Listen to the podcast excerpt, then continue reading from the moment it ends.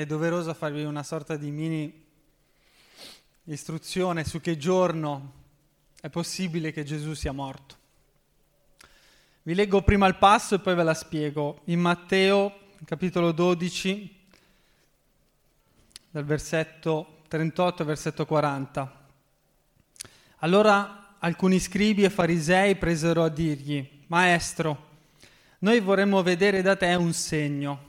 Ma egli rispose loro, un, una generazione malvagia e adultera chiede un segno. Segno non le sarà dato, se non il segno del profeta Giona. Poiché come Giona stette nel ventre del pesce per tre giorni e tre notti, così il figlio dell'uomo starà nel cuore della terra per tre giorni e per tre notti. Eh, è importante capire questa frase qua per riuscire a decifrare le parole di Gesù e quindi capire in che giorno è morto Gesù. Secondo il, il modo di contare i giorni ebraico, il giorno inizia dopo il tramonto. Quindi se nel nostro modo, nella nostra cultura, alla mezzanotte scocca il giorno successivo, per gli ebrei al tramonto iniziava il giorno dopo. Ok? Quindi la sera non era la fine di un giorno, ma era l'inizio di un giorno nuovo. Infatti se voi avete presente Genesi, quando eh, Dio crea ogni cosa, come dice? E fu sera, e fu mattino, primo giorno. E fu sera, fu mattino, secondo giorno. E fu sera, e fu mattino, e così conta i giorni. C'è scritto prima e fu sera e poi fu mattino. E poi dice primo, secondo, terzo giorno. Andate a controllare poi se volete, se non mi credete. Quindi gli ebrei contavano i giorni in questo modo, cioè che iniziava la sera prima. Per cui, perché i studiosi si picchiano? Perché secondo alcune interpretazioni Gesù è morto venerdì santo ed è risorto domenica, perché alcuni passi di Luca fanno presagire questa interpretazione. Altri invece studiosi, e io si vede che sto dalla loro parte, eh, ma non sono uno studioso ovviamente, però diciamo, mi faccio un'idea sulle cose, eh, credono invece che Gesù sia morto di mercoledì Perché se Gesù è morto di mercoledì, la M in bianco, che la Bibbia ci dice che lui morì il giorno di Pasqua, attenzione anche qui, Pasqua ebraica, non Pasqua cristiana, perché la, la, Pasqua, la Pasqua, la Pesach, la Pasqua ebraica, ok, è una cosa, la Pasqua cristiana che intendiamo noi non esisteva ancora. Noi quando celebriamo la Pasqua cristiana, noi celebriamo la risurrezione di Gesù. Quindi, infatti, nella tradizione cristiana la Pasqua è la domenica, la di gialla. Infatti avete mai visto un... perché c'è scritto che Gesù risorse il primo giorno della settimana. Quindi era una domenica per forza. E quindi sulla base di questo versetto si è deciso, ok, allora il primo giorno della settimana si festeggia la Pasqua perché è la resurrezione di Gesù. È un'altra cosa con la Pasqua ebraica. Quindi, però c'è scritto nella Bibbia che Gesù morì il giorno di Pasqua. Ma era la Pasqua ebraica, quindi mercoledì. La legge diceva che tutti i giorni dopo una festività, che sappiamo che la legge ebraica dava una serie di feste. Scusate per la schiena, io ho questo grandissimo difetto che mi dimentico di voi, ok? Quindi non voletemene. Non lo faccio apposta, non ho niente contro di voi, però mi dimentico che ci siete. Quindi tornando al discorso, c'è scritto che Gesù muore di Pasqua, quindi muore di mercoledì, c'è scritto che Gesù, c'è scritto che ogni giorno successivo ha una festività, ce ne sono tante di feste comandate nell'Antico Testamento, ma il giorno dopo bisognava vivere lo Shabbat, quindi vivere il sabato. Lo Shabbat è quel giorno in cui non si fa niente, ok? Perché è un giorno consacrato a Dio. E la legge diceva tutti i giorni dopo la festa non per digerire le cose che avete mangiato, so che qualcuno l'ha pensato, dovete vivere lo Shabbat, stare fermi, ok? Luca poi ci dice che le donne che, stavano, che seguivano Gesù, i discepoli, non riuscirono a eh, preparare, preparare l'olio e i profumi e tutta quella che è la procedura per la sepoltura tipica ebraica. E infatti, perché si accorgono che Gesù è risorto? Perché volevano andare al sepolcro a fare quello che dovevano fare. Quindi il testo ci dà due bucce di banana. Il primo è che in Luca c'è scritto che durante il sabato si riposarono secondo il comandamento, riferito alle donne che non potettero andare a fare oli e profumi alla, alla salma, ma in realtà il testo originale dice sabati, durante i sabati, quindi gli Shabbat, perché ce n'erano due, perché c'era quello del giovedì e c'era quello del sabato, però è una buccia di banana perché uno che mi deve andare a, interp- a le- tradurre la Bibbia pensa più che questo ha sbagliato a scrivere sabato che tutta questa roba qua. Anche se ci sono poi dei motivi teologici, quelli che credono che Gesù è morto di venerdì. E poi c'è un'altra buccia di banana. In sempre Luca, i versetti dopo, c'è scritto: Ma il primo giorno della settimana, la mattina prestissimo, esse si recarono al sepolcro la mattina prestissimo. E quindi uno pensa che Gesù è risorto la domenica mattina, perché mattina prestissimo, ma in realtà è l'inizissimo, giorno, l'inizissimo del giorno, letteralmente. Quindi l'inizissimo del giorno è sabato sera, non è domenica mattina. Tutta questa roba qua, perché dovevo spiegarvela, perché la domanda che mi sono fatto io per questa predicazione, che è stato un tarlo che poi ha portato al messaggio, è questo. Gesù è stato, come vedete poi, ieri mi sono sbizzarrito, eh.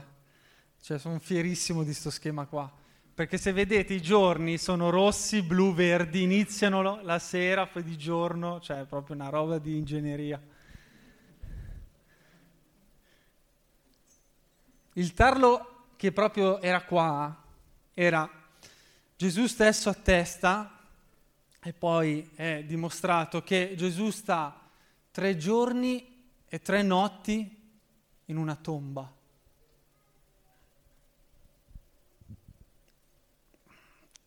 Dio che sta tre giorni e tre notti in una tomba. Eh, teologicamente e giuridicamente non serviva.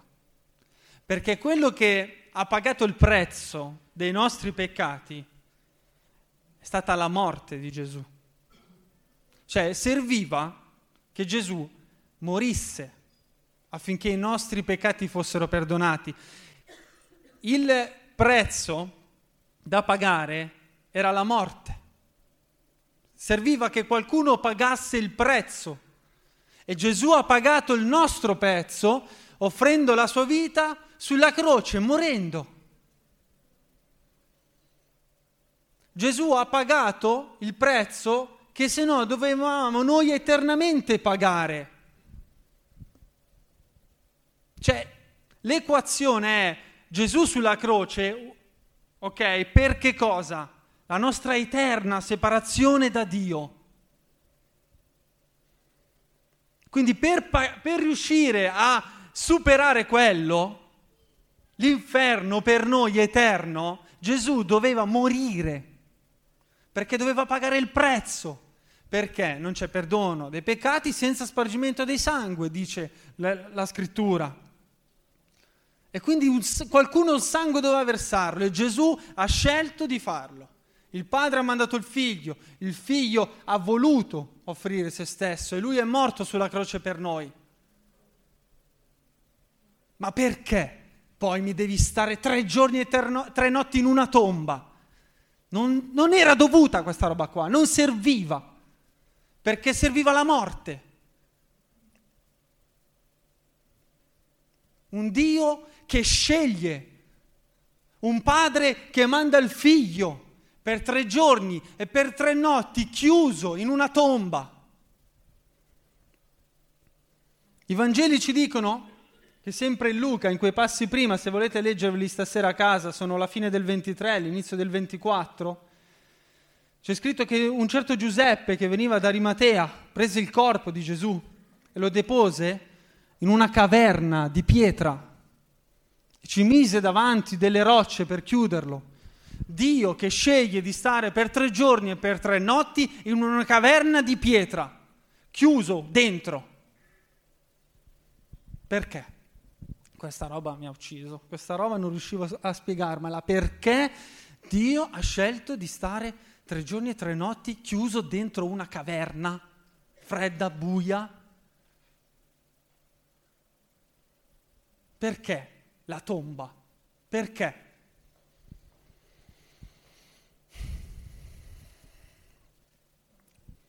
E la risposta tecnica poteva essere ed è quella che viene usata è, è, perché dovevano attestare che Gesù era morto, perché se andavano dopo cinque minuti chi avrebbe creduto che era veramente morto? Che era veramente morto? Ma io che, che italiano parlo? Boh.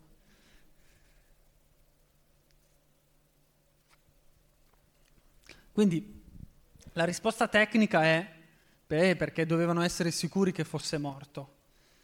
Ma la risposta teologica qual è? Perché la risposta tecnica, io non credo che Dio abbia scelto di stare tre giorni e tre notti in una tomba per convincere quelli lì. Questa può essere una risposta tecnica, ma non è una risposta teologica. Non è una risposta che risponde a cosa Dio aveva in mente veramente. Perché la tomba? E riflettendo un po', pregando, ho cercato di dare questa risposta. Perché a volte la vita è una tomba.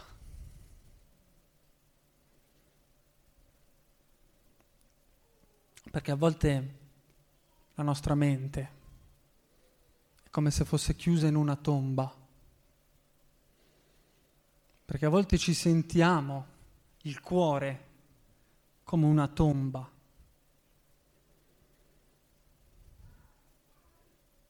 Fredda, chiusa, al buio, senza più speranza, senza più senso di niente.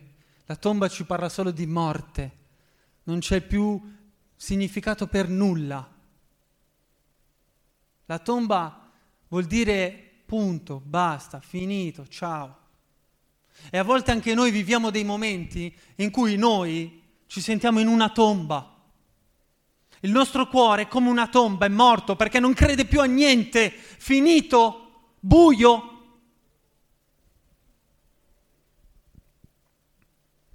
Ci sentiamo rinchiusi in una tomba,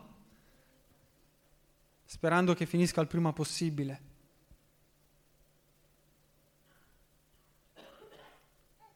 Perché? Perché Gesù hai scelto di stare anche tu tre giorni e tre notti chiuso in una tomba? Gesù chiama questa cosa, questo segno dei tre giorni e de, delle tre notti chiuso dentro una tomba, lo chiama segno di Giona. Voi non avrete nient'altro che il segno di Giona. E quindi andiamo a vedere chi è stato Giona. Cosa fa? Cosa combina? Giona era un uomo che riceve una parola di Dio, da parte di Dio, ve lo potete leggere a casa, è uno dei profeti minori più brevi che ci sono, quattro paginette e via. Riceve una parola da parte di Dio, Giona. Lui non ci sta. Lui fa di testa sua e va dal lato opposto dove Dio gli aveva detto. Poi a un certo punto si imbarca in una nave verso Tarso, Tarsis, succede di tutto e di più e alla fine della storia torna e fa quello che Dio gli aveva detto. Chi conosce la storia di Giona può alzare la mano, così almeno ho inteso, almeno minimo. Ok? Ok? Quindi do cose per scontato, ma almeno faccio pochi danni perché c'erano tante mani alzate. Quindi Giona fa questo. Giona sceglie volontariamente di fare di testa sua, ma a un certo punto si trova in una tempesta e tutti i suoi compagni all'interno della barca eh, sono disperati, ognuno inizia a pregare il proprio Dio, iniziano a buttare le cose fuori dalla barca, sono tutti disperati, tutti in preda al panico, ma lui, tranquillo, se ne va in coperta. E a un certo punto uno de- della nave va da lui e dice, oh, ma cos'è che stai combinando? Qua, qua stiamo affondando, ma tu chi sei? Da dove vieni? Cioè, siamo qua ognuno pregando il proprio Dio e tu non fai niente, te ne vai sotto la barca. Non sono queste le parole, ma il concetto è quello, leggetelo poi. E, e Giona gli dice, guarda, io sono ebreo e temo Dio. Allora se la prendono con lui perché dicono, ah, ecco perché allora ci sta succedendo tutto questo, perché tu, eh, perché Dio ce l'ha con te, tu te ne stai fregando, allora noi adesso ti buttiamo giù dalla barca per salvarci. Quando viviamo le tempeste e noi sappiamo di aver fatto di testa nostra, all'inizio facciamo finta di niente. Colpa di quello, colpa di quell'altro, ma perché mi succede questo, ma perché eh, non è giusto, che sfortuna. La verità è che Giona, quando si trova in mezzo alla tempesta e stava andando tutto a scatafascio, dentro il suo cuore, lui sapeva la verità. E il comportamento di Giona non era l'apparenza del tipico credente fedele. E le persone intorno a noi, i nostri colleghi, i nostri amici, possono stare con noi quanto, quanto vogliono e possono anche non accorgersi di quello che c'è nel nostro cuore. E a volte capita che le altre persone non si accorgono che in realtà noi siamo credenti, ma nel profondo del nostro cuore c'è qualcosa. E quando poi le cose vanno male, noi nel nostro cuore sappiamo il perché. Sappiamo nel nostro cuore cosa c'è che non va. Facciamo finta di niente, facciamo, mettiamo Dio in stand-by, viviamo la nostra vita, ma nel nostro cuore sappiamo che cosa c'è. Io sono veramente grato a Dio perché quando Dio parla alle persone, quando Dio parla ai ragazzi, quando Dio fa le cose, Dio lascia dei segni indelebili nei cuori delle persone. Poi gli, le, gli uomini e le donne, le persone sono libere, liberi di seguire Dio, di rispondere, di, di scegliere per Lui, ma Dio lascia un segno indelebile. Questi ragazzi crescendo potranno fare tutte le esperienze che vorranno, potranno vivere la vita che vorranno, noi possiamo vivere la vita che vogliamo. Ma quando Dio fa un qualcosa nella nostra vita, quando Dio ci parla, anche solo una volta, nel nostro cuore rimane un segno indelebile.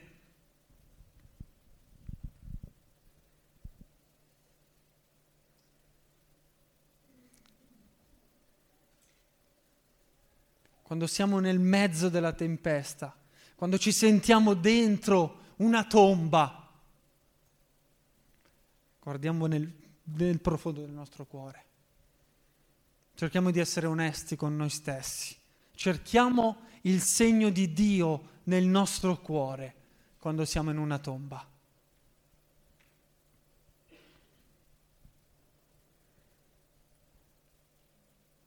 La seconda cosa che succede, che mi ha fatto riflettere, la prima quindi è questa, che Giona fa finta di niente ma dentro di lui sa. perché poi dice, lo confessa, sì, sono ebreo, temo Dio.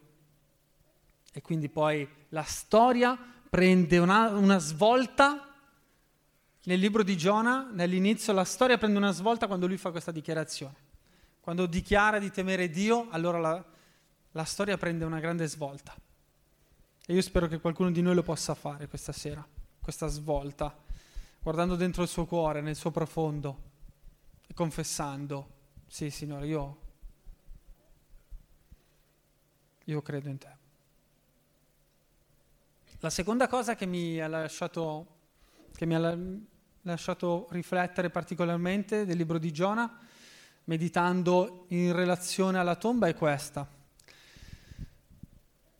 Che se voi leggete il versetto 1 del capitolo 2 di Giona c'è scritto, il Signore fece venire un gran pesce per inghiottire Giona. È Dio che manda il pesce, è Dio che ha scelto la tomba, è Dio che permette la tomba per noi. Eh sì, è. È Dio che la permette la tomba. Le tombe che viviamo, la condizione che viviamo, il malessere profondo che ci fa sentire in una tomba è permesso da Dio. Come, come, Dio ha mandato il pesce, come Dio ha scelto la tomba, Dio ce la fa anche vivere. Perché il concetto che se onoro Dio, allora le cose mi devono andare bene, è un concetto tremendamente sbagliato. Il concetto per cui se onoro Dio, se amo Dio, se servo Dio, allora mi spetta un qualcosa di bene? Questo è un concetto tremendamente sbagliato, frutto di una subdola prospettiva della prosperità, che è una cosa che io odio profondamente.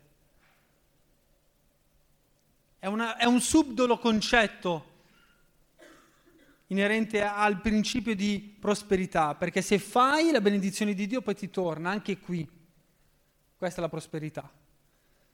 Che Dio ti benedice anche qui, anche sulla terra, anche al lavoro, anche le cose che fai. Questa è la benedizione di Dio. Hai. E subdolamente questo concetto, anche se noi lo dichiariamo sbagliato, rischia di infilarsi nelle nostre menti.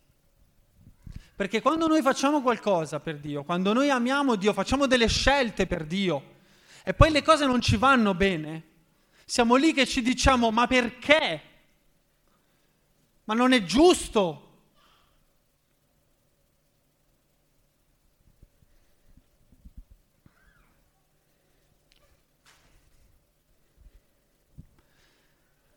Perché la tomba?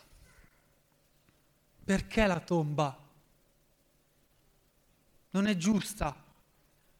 Non me la merito. Perché una tomba? Tre giorni e tre notti sono lunghi, eh? Perché quando vivi la tomba, quando la vivi veramente, il tempo si ferma. E tre giorni e tre notti in una tomba quando noi viviamo la tomba tre giorni, tre notti, possono essere infiniti. E a volte è Dio che manda quella tomba e che la permette.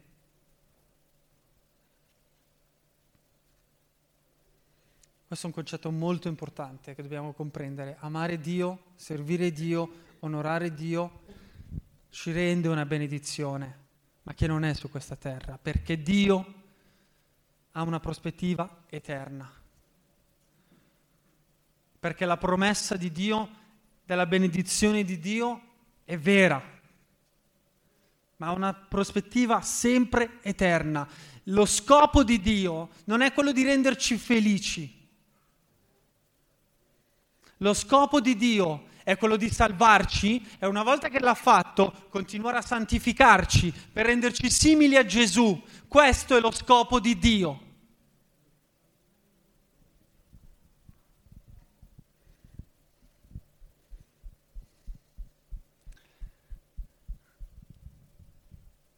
A volte dura da digerire questa roba, perché il nostro bene non è allineato col bene supremo.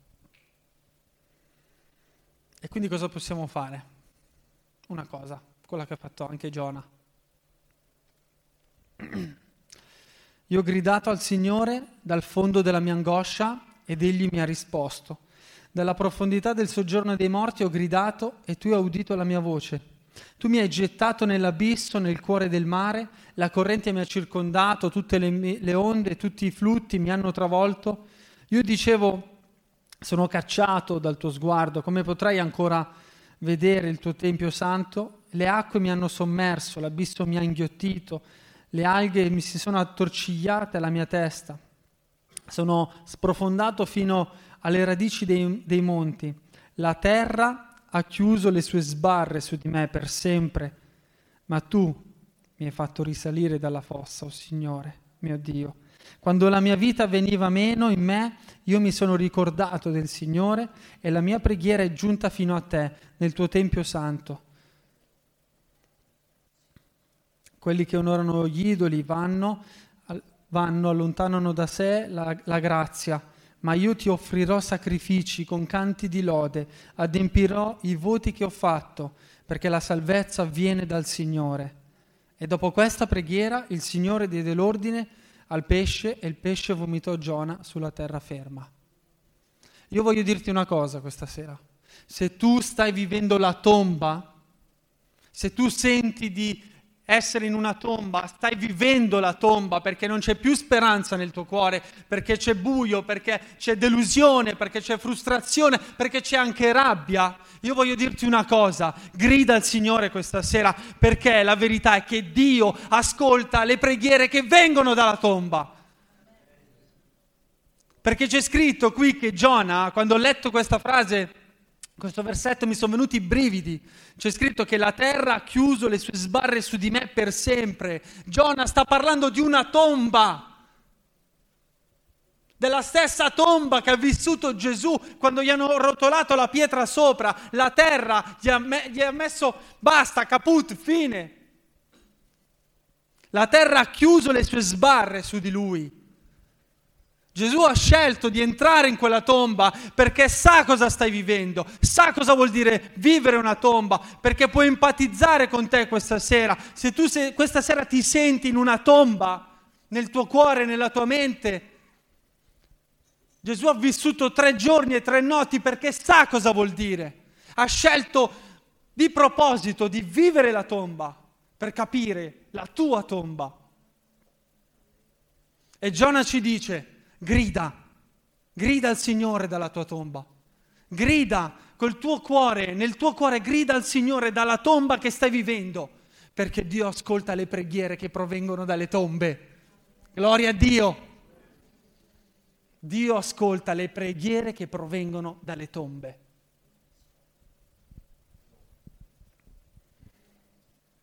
Ragazzi, se potete iniziare a salire. Mentre voglio chiedervi a tutti quanti di alzarvi in piedi, chiudere i vostri occhi. Io voglio invitare tutti noi a riflettere sulla nostra vita, a riflettere sulla propria condizione.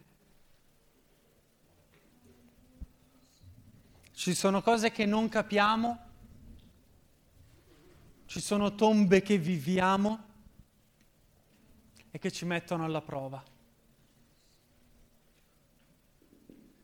Chiudiamo i nostri occhi per analizzare la nostra vita davanti a Dio e scrutarci nel profondo, interiormente.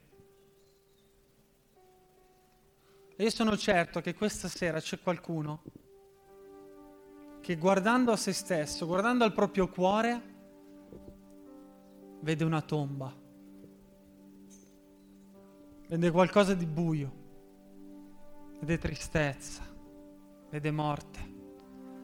Non c'è più speranza, non c'è più luce, c'è solo una tomba.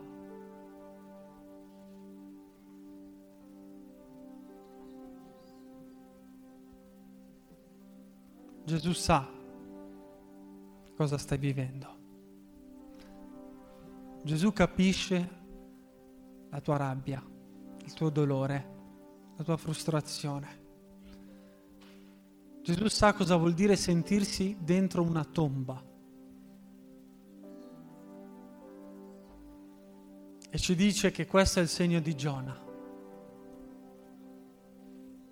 che ci ricorda che dalla tomba in cui tu sei, la tua preghiera arriva a Dio. La preghiera che questa sera tu vuoi rivolgere a Dio dalla tua tomba è ascoltata.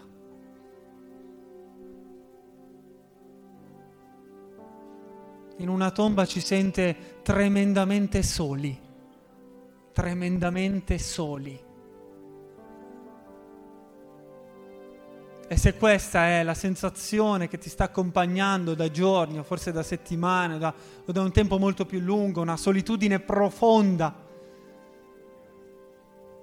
che assomiglia a quella di una tomba, questa sera ti voglio invitare a gridare a Dio nel profondo del tuo cuore. Perché Dio ascolta le preghiere che provengono dalle tombe. che siano in fondo al mare, che siano in caverne di pietra, che siano la situazione che stai vivendo tu. Dio ascolta quella preghiera.